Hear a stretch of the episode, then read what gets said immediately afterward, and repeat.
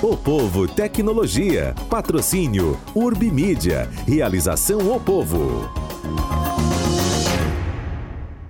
Olá, seja bem-vindo, seja bem-vinda, você que acompanha os conteúdos do Povo Tecnologia. Estamos aqui cumprindo com a nossa, nossa agenda de estar britanicamente às 16 horas das quartas-feiras, começando sobre tecnologia de uma forma transversal. Porque, como eu digo sempre, tecnologia hoje virou tudo, virou comportamento, virou uh, hardware, virou uh, vestimenta, virou software, virou esperança, inclusive, de muita gente que quer se qualificar para entrar nesse mercado que está em alta e nada indica que é uma moda passageira. Pelo contrário, a digitalização avança e avança firme. Por isso, a tecnologia tenta acompanhar todas as tendências. Nós temos a live às 16 horas uh, das quartas-feiras, mas também comentários diários na CBN, de manhã e de tarde, e a coluna do Povo Tecnologia, que você encontra facilmente lá no portal Povo. Bom, a gente vai começar hoje com um assunto que domina toda, toda, tudo, é, tudo que a gente fala sobre, sobre tecnologia tem economia no meio e uma vertente muito forte, inclusive, é, das moedas digitais. A nossa conversa, de uma forma mais ampla, é sobre tecnologia e economia, e a gente tem o prazer de receber aqui o Daniel Steinberg, abrasileirando um pouco o sobrenome dele, ele pode corrigir aí se, se for o caso, mas acho que ele já está acostumado. E o Daniel é head jurídico Brasil e regulatório global da Bitso. A Bitso ele vai explicar, mas é uma plataforma que você pode acompanhar, sabe aquele númerozinho mágico de dizer que o, o a cripto está valendo tanto, você acompanha ali e, e comercializa, isso é a Bitso. Daniel, é prazer recebê-lo, seja bem-vindo e obrigado por ter aceito o nosso convite. Prazer é todo meu, Hamilton. É, é uma honra estar aqui e, e sempre bom falar desse assunto.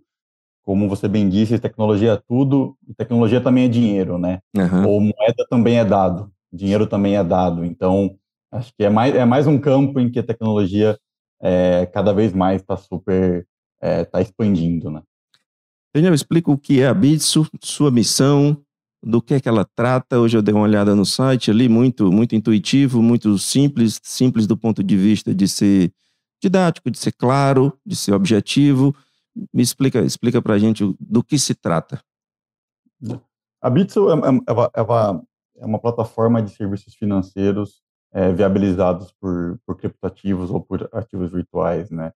Então, é, quando eu digo que é, é viabilizados por ativos virtuais, é que de fato ativos virtuais é, é o nosso core, né? É, é como a gente né, começou lá em 2014 é, no México e depois a gente foi expandindo é, na América Latina. Chegamos no Brasil é, no final de 2019, começamos a operar começo de 2020 e, e desde lá tem sido uma, uma jornada bastante interessante, acompanhando na janelinha, né, super de perto a, a evolução do, do mercado é, de ativos virtuais e, e basicamente, é, por meio da Bitso, você pode comprar vender é, ativos virtuais.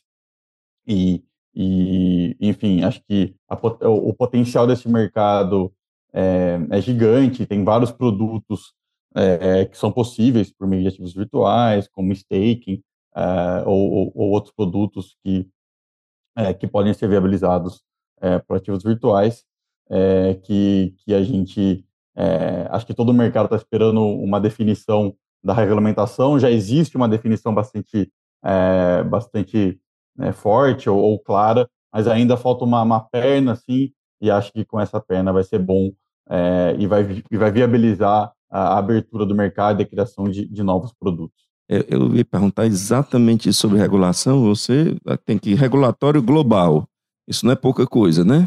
Regulatório global, você, você tem que ter, no mínimo, uma, uma boa, uma, uma, boa noção de contexto de, de diversos tipos de, de, de, de, de regra, de contextos, de culturas que influencia no regramento.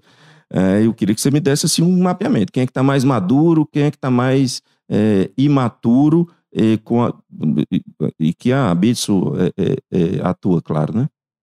Sim, não, é, é até interessante falar isso, Hamilton, porque é, pretencioso, né, global, né, impossível, né, basicamente impossível. As regras são muito diferentes, as regras têm, assim, uma, uma infinidade de, é, de particularidades em cada país, mas a, acho que a ideia é acompanhar os principais países uhum. é, e, e, acompanhar as tendências, né? Então, por exemplo, Estados Unidos te acompanha bastante, é, muito, apesar de não operar lá, te acompanha muito, é, é, como sempre, assim, Estados Unidos, as regras americanas, norte-americanas, não tem uma influência direta ou indireta nos outros países, e Europa também, né? Então, e, e aproveitando falar sobre a Europa, a Europa é um país que um continente que claramente é, ele, assim, de uma certa forma, já vem discutindo criptoeconomia há muito tempo. Tem uma regra super é, madura, na, na, minha visão, que foi é, é, promulgada recentemente, alguns meses atrás.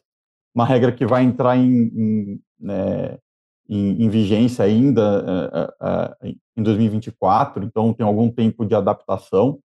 mas a regra está posta já, está publicada, e já é um grande indicativo do que será a indústria. É uma regra claramente que, que promove a inovação, é, que incentiva novos atores, claro, coloca limites necessários para o mercado, regras de PLD, regras de compliance, é, pra, entre outras, mas assim, então o continente europeu, é, acho que nivelando por cima, assim, é, regras internacionais com, uma, com um ordenamento bastante sólido já.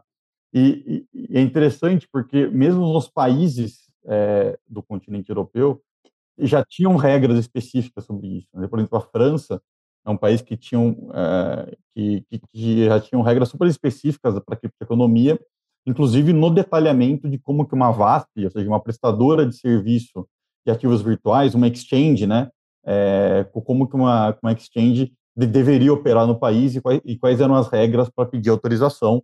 É, então, assim, regras já muito maduras nos países e também como continente. Interessante. Eu, eu imaginava que isso fosse em nível de União Europeia, mas então os estados europeus, independente de, de, de da, da, União Europeia, têm suas, suas legislações específicas, é isso? Super, super importante isso, porque os estados eles tiveram que criar regras durante esses anos, porque o mercado exigiu isso, né? É, as, as, empresas começaram a, a, a, servir os clientes nesses países e alguns estados se sentiram obrigados a criar regras para dar mais segurança ao consumidor. A França é um deles. É, a Espanha tem, tem umas regras, é, Portugal também. Mas o que vai acontecer agora? Essas regras vão ter que se adaptar à regra continental. Ok. E, e, e daí vai ter Porque um toda a lógica deles é baseada na, na força do conjunto, né? Claro. Claro. E agora, a, a, parte mais interessante vai ser esse processo de transição, ou seja, as empresas que estão sediadas em determinado país e esse país não se adequar, não é, se adequar com as regras da, da União Europeia, de certa forma, elas vão perder um pouco é, essa, essa, esse benefício de estar na União Europeia, né? Porque o país que ela está deve se adaptar às regras da, da, da União Europeia, né? Ela, o país deve absorver as regras da União Europeia, né? Então, assim, vai ser muito interessante essa transição. É, os países certamente vão ter que se adaptar às regras é, continentais, e daí vai ser, acho que talvez um desafio para as empresas se adaptarem a essas novas regras da União Europeia. E esse debate no Brasil, Daniel, como é que está? É, eu, assim, algumas conversas que eu tenho formal com algumas é, gente até que investidor mesmo, não considera tão draconiana, tão madura a, a lei daqui. E a gente sabe que falta muito, é, muita regulamentação complementar. Mas eu queria que você falasse um pouco sobre o tipo de regramento brasileiro. Na minha concepção, é, é uma regra que, que ela foi bem pensada e, e é, uma, é uma é regra que eu reputo eficaz para o momento. Hum. É, é 14478, é uma regra principiológica, isso é, é o debate que tudo já, já, já muito discutido, né? Por que, que ela foi principiológica? Ela seguiu alguns padrões de regras que já, te, já foram meio que testadas é, no passado, por exemplo, a 12865, que é a lei de, de, de pagamentos, ela é uma regra principiológica também, que dava certa abertura para a indústria, e ela deu certo, então seguiu uma, um, um seguiu, digamos, um, uma fórmula que já deu certo. E quando eu digo principiológica, é que a regra ela não entra no detalhe. Ela simplesmente coloca uma moldura jurídica do que pode, o que não pode, e o detalhamento é, deve ser feito pelo regulador, por um órgão técnico, e isso é bem salutar, é muito salutar. Sim, mas ela é... estimula ou ela reprime? Não, ela estimula, hum. ela estimula. Ela estimula, ela, ela coloca limites é, criminais que são necessários, pirâmides e tal, é uma... Então, quando coloca isso, ela dá segurança e, e, obviamente, o resultado disso é o estímulo.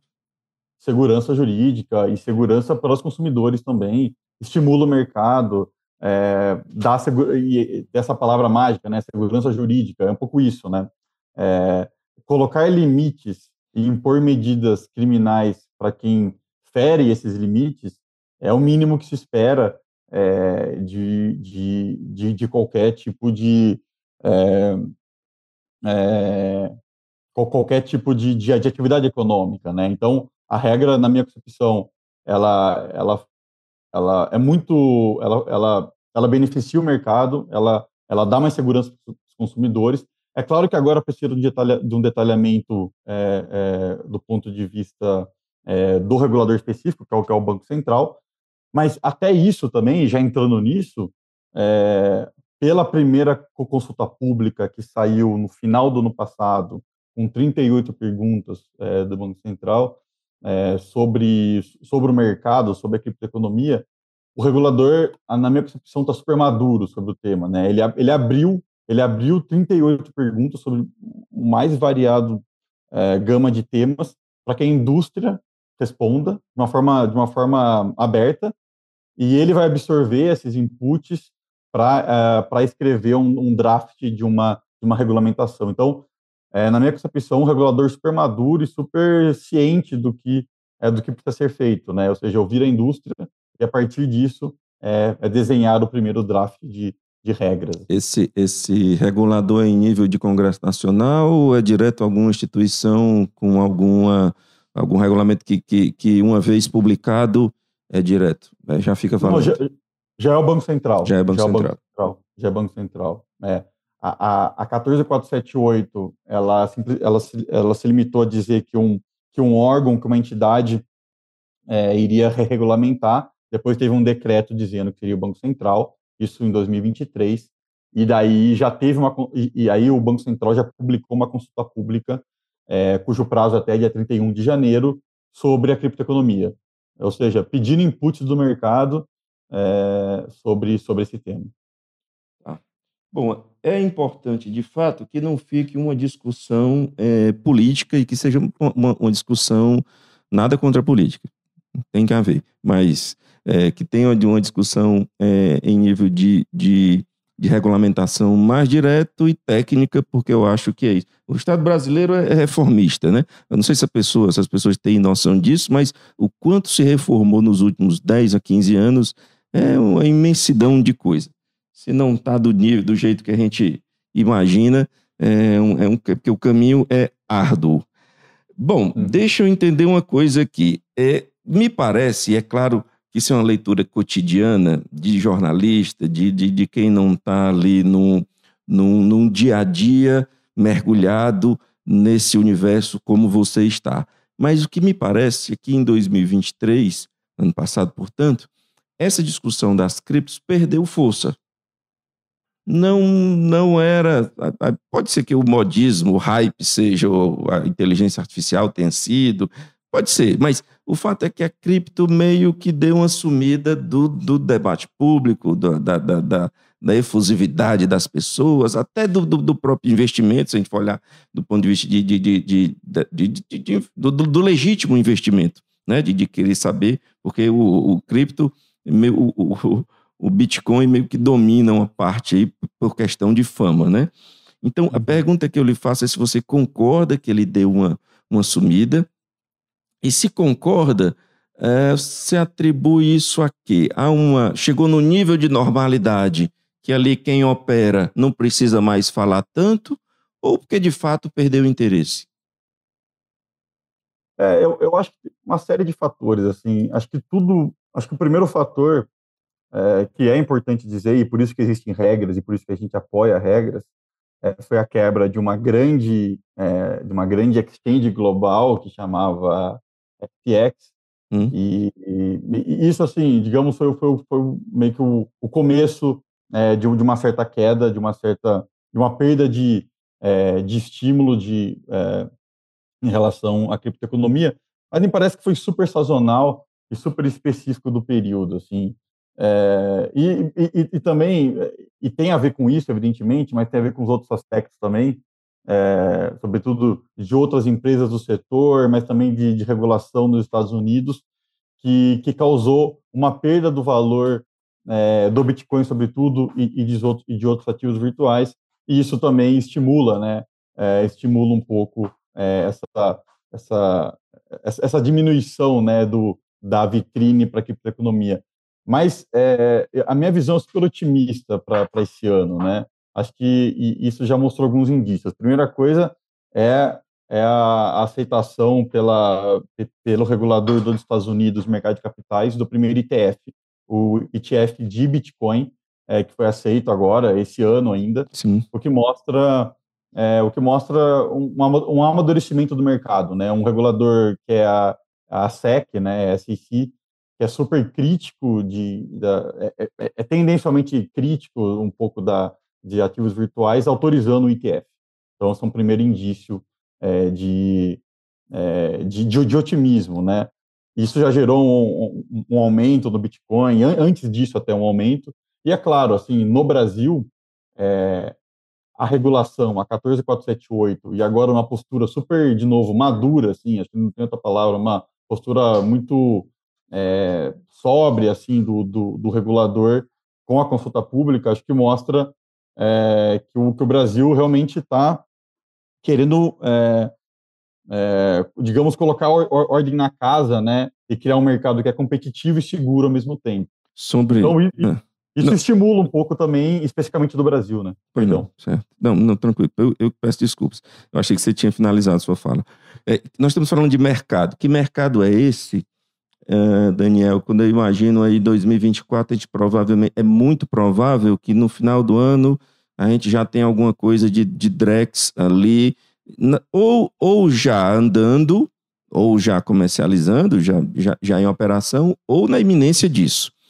Uh, então, que mercado é esse que virá 2024, 2025, com o Drex operando e as pessoas se habituando ali a ter sua carteira digital? Se você tem sua carteira digital, talvez isso estimule a você operar com, com cripto. Lembrando que cripto não é só Ethereum, não é só Bitcoin, tem um monte aí. É, e, e Pix internacional, e, enfim, um estímulo para esse trânsito econômico. Então, eu queria saber que mercado é esse que você enxerga e que economia é essa? Será que vai, vamos sair dos convertidos para chegar no, no popular, puxado inclusive pelo, pelo Pix? É, não, essa, essa é uma discussão muito interessante que acho que a gente, que a gente tem que ter, e eu vou, vou dar um, um, passo atrás super curto, que é, é como é, o Estado brasileiro, de fato, em relação a esse, esse nicho específico, ele tomou a dianteira é, por exemplo, com o Pix, né? É, o, o, Pix é um grande exemplo, né? De uma sensibilidade imediata da conta, é, diminui o tempo de liquidação, ou seja, diminui riscos, né? Isso foi isso foi viabilizado por uma estrutura é, pública, né? E, e, e, claro que os entes privados é, ajudaram a colocar isso de pé, teve aceitação é, é, social. Então, o Pix é um grande exemplo, né? Então, que mercado é esse para mim? Eu acho que é um mercado de uma economia que é tokenizada, né? E, e o que quer dizer isso, né? Quer dizer que todos esses mundos que a gente está falando aqui, ativos virtuais, privados, e daqui a algum pouco tempo, né, ativos é, é, é virtuais, é, que eles ainda, ainda que sejam privados, eles serão emitidos com base em depósitos é, lastreados é, em bancos, em, em, que, que, é o Drex já daí, né? Uhum.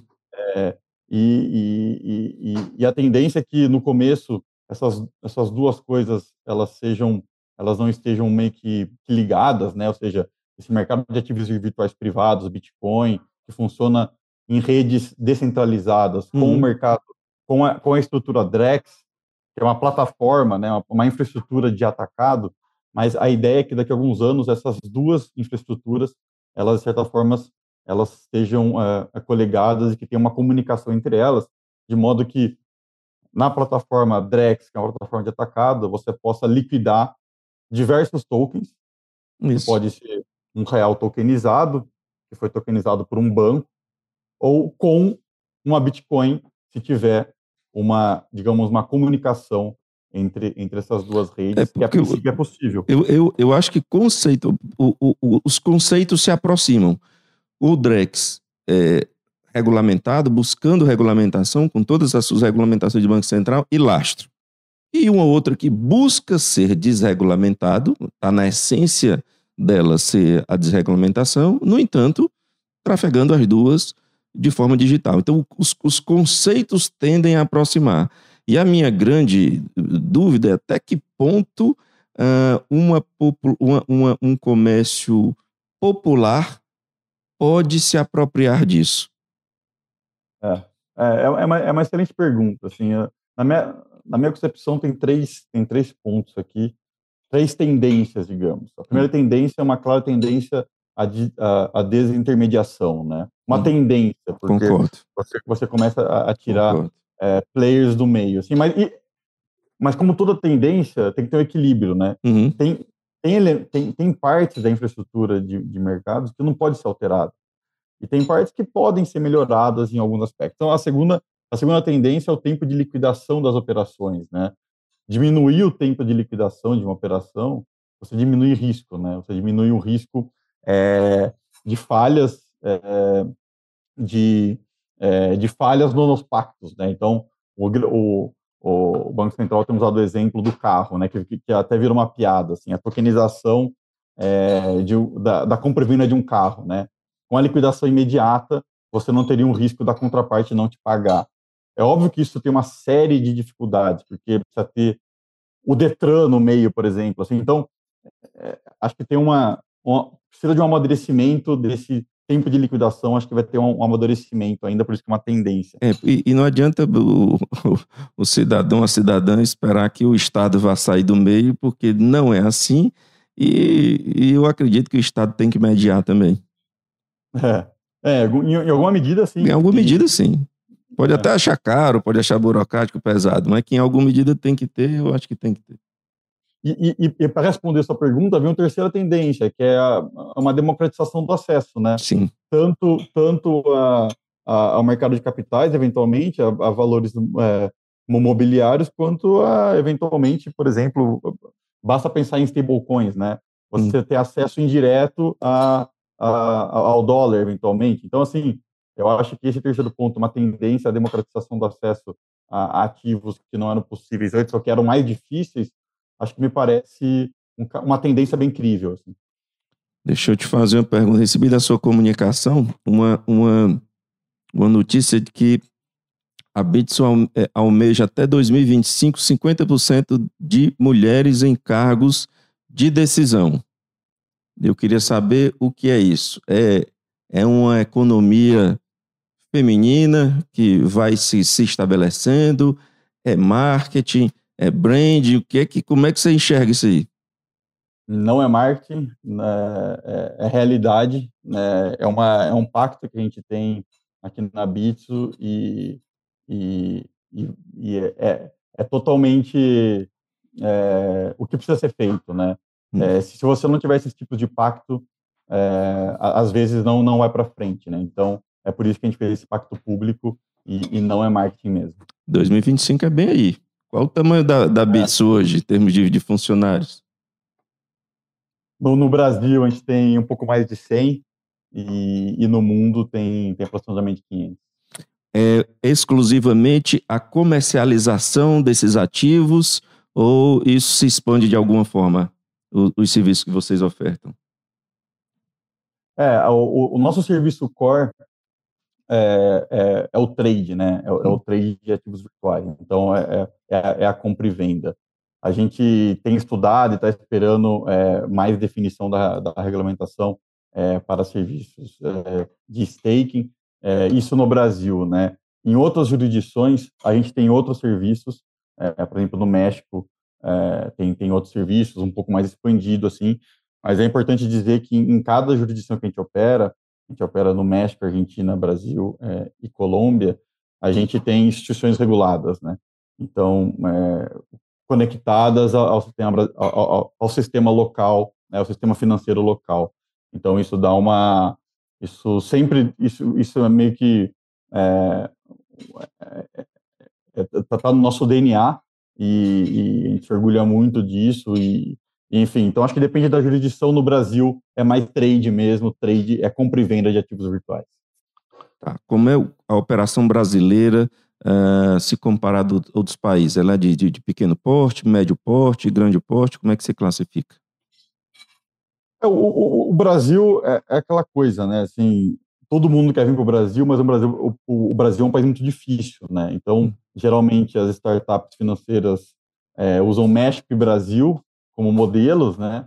Então, quem está no México quer vir para o Brasil, quem está no Brasil quer ir no México, se ganha em um lugar, vai para o outro. Se... Então, é, é, é, assim que funciona geralmente. Hum. Mas o Brasil é, é, um país super complicado é, por vários aspectos, né? É, e, e, por outro lado, ele, ele, é, mais fácil, assim. O, o, Brasil, por ter uma, uma digamos, uma, o, o brasileiro tem uma memória inflacionária né, grande e se acostumou a lidar com assuntos financeiros, assuntos monetários. Então, a minha concepção é que, com muita naturalidade, ele encara ativos virtuais, a possibilidade é, de investir em ativos virtuais, até usar como pagamento, eventualmente. É, mas, por outro lado, tem uma série de, de elementos é, que, que, o Brasil é mais difícil, é, por exemplo, o tamanho do Brasil, né, é uma coisa super complicada, e, e, e, também o que, eu, o que eu escuto muito é que para o estrangeiro é, existe alguma dificuldade de entender, por exemplo, regulação de câmbio, coisas assim que são, são alguma é, é particularidade é, é, é, do Brasil, né? Por isso que nem todo produto se encaixa aqui. mas, assim, é unânime que o Brasil tem um potencial enorme para a criptoeconomia. Era o sétimo país, né, em adoção. Acho que agora está até, acho que é o quinto. Então, assim, o potencial é enorme e a gente vê com muito bons olhos é, a operação do Brasil. E não é, e, e comparativamente, não é, é, um porte pequeno é, na Bits, é um porte médio. Assim. Chega, já chega a ser médio em termos de, de, de, de transação econômica. Sim, sim, sim. Então o brasileiro não tem medo de operar com cripto.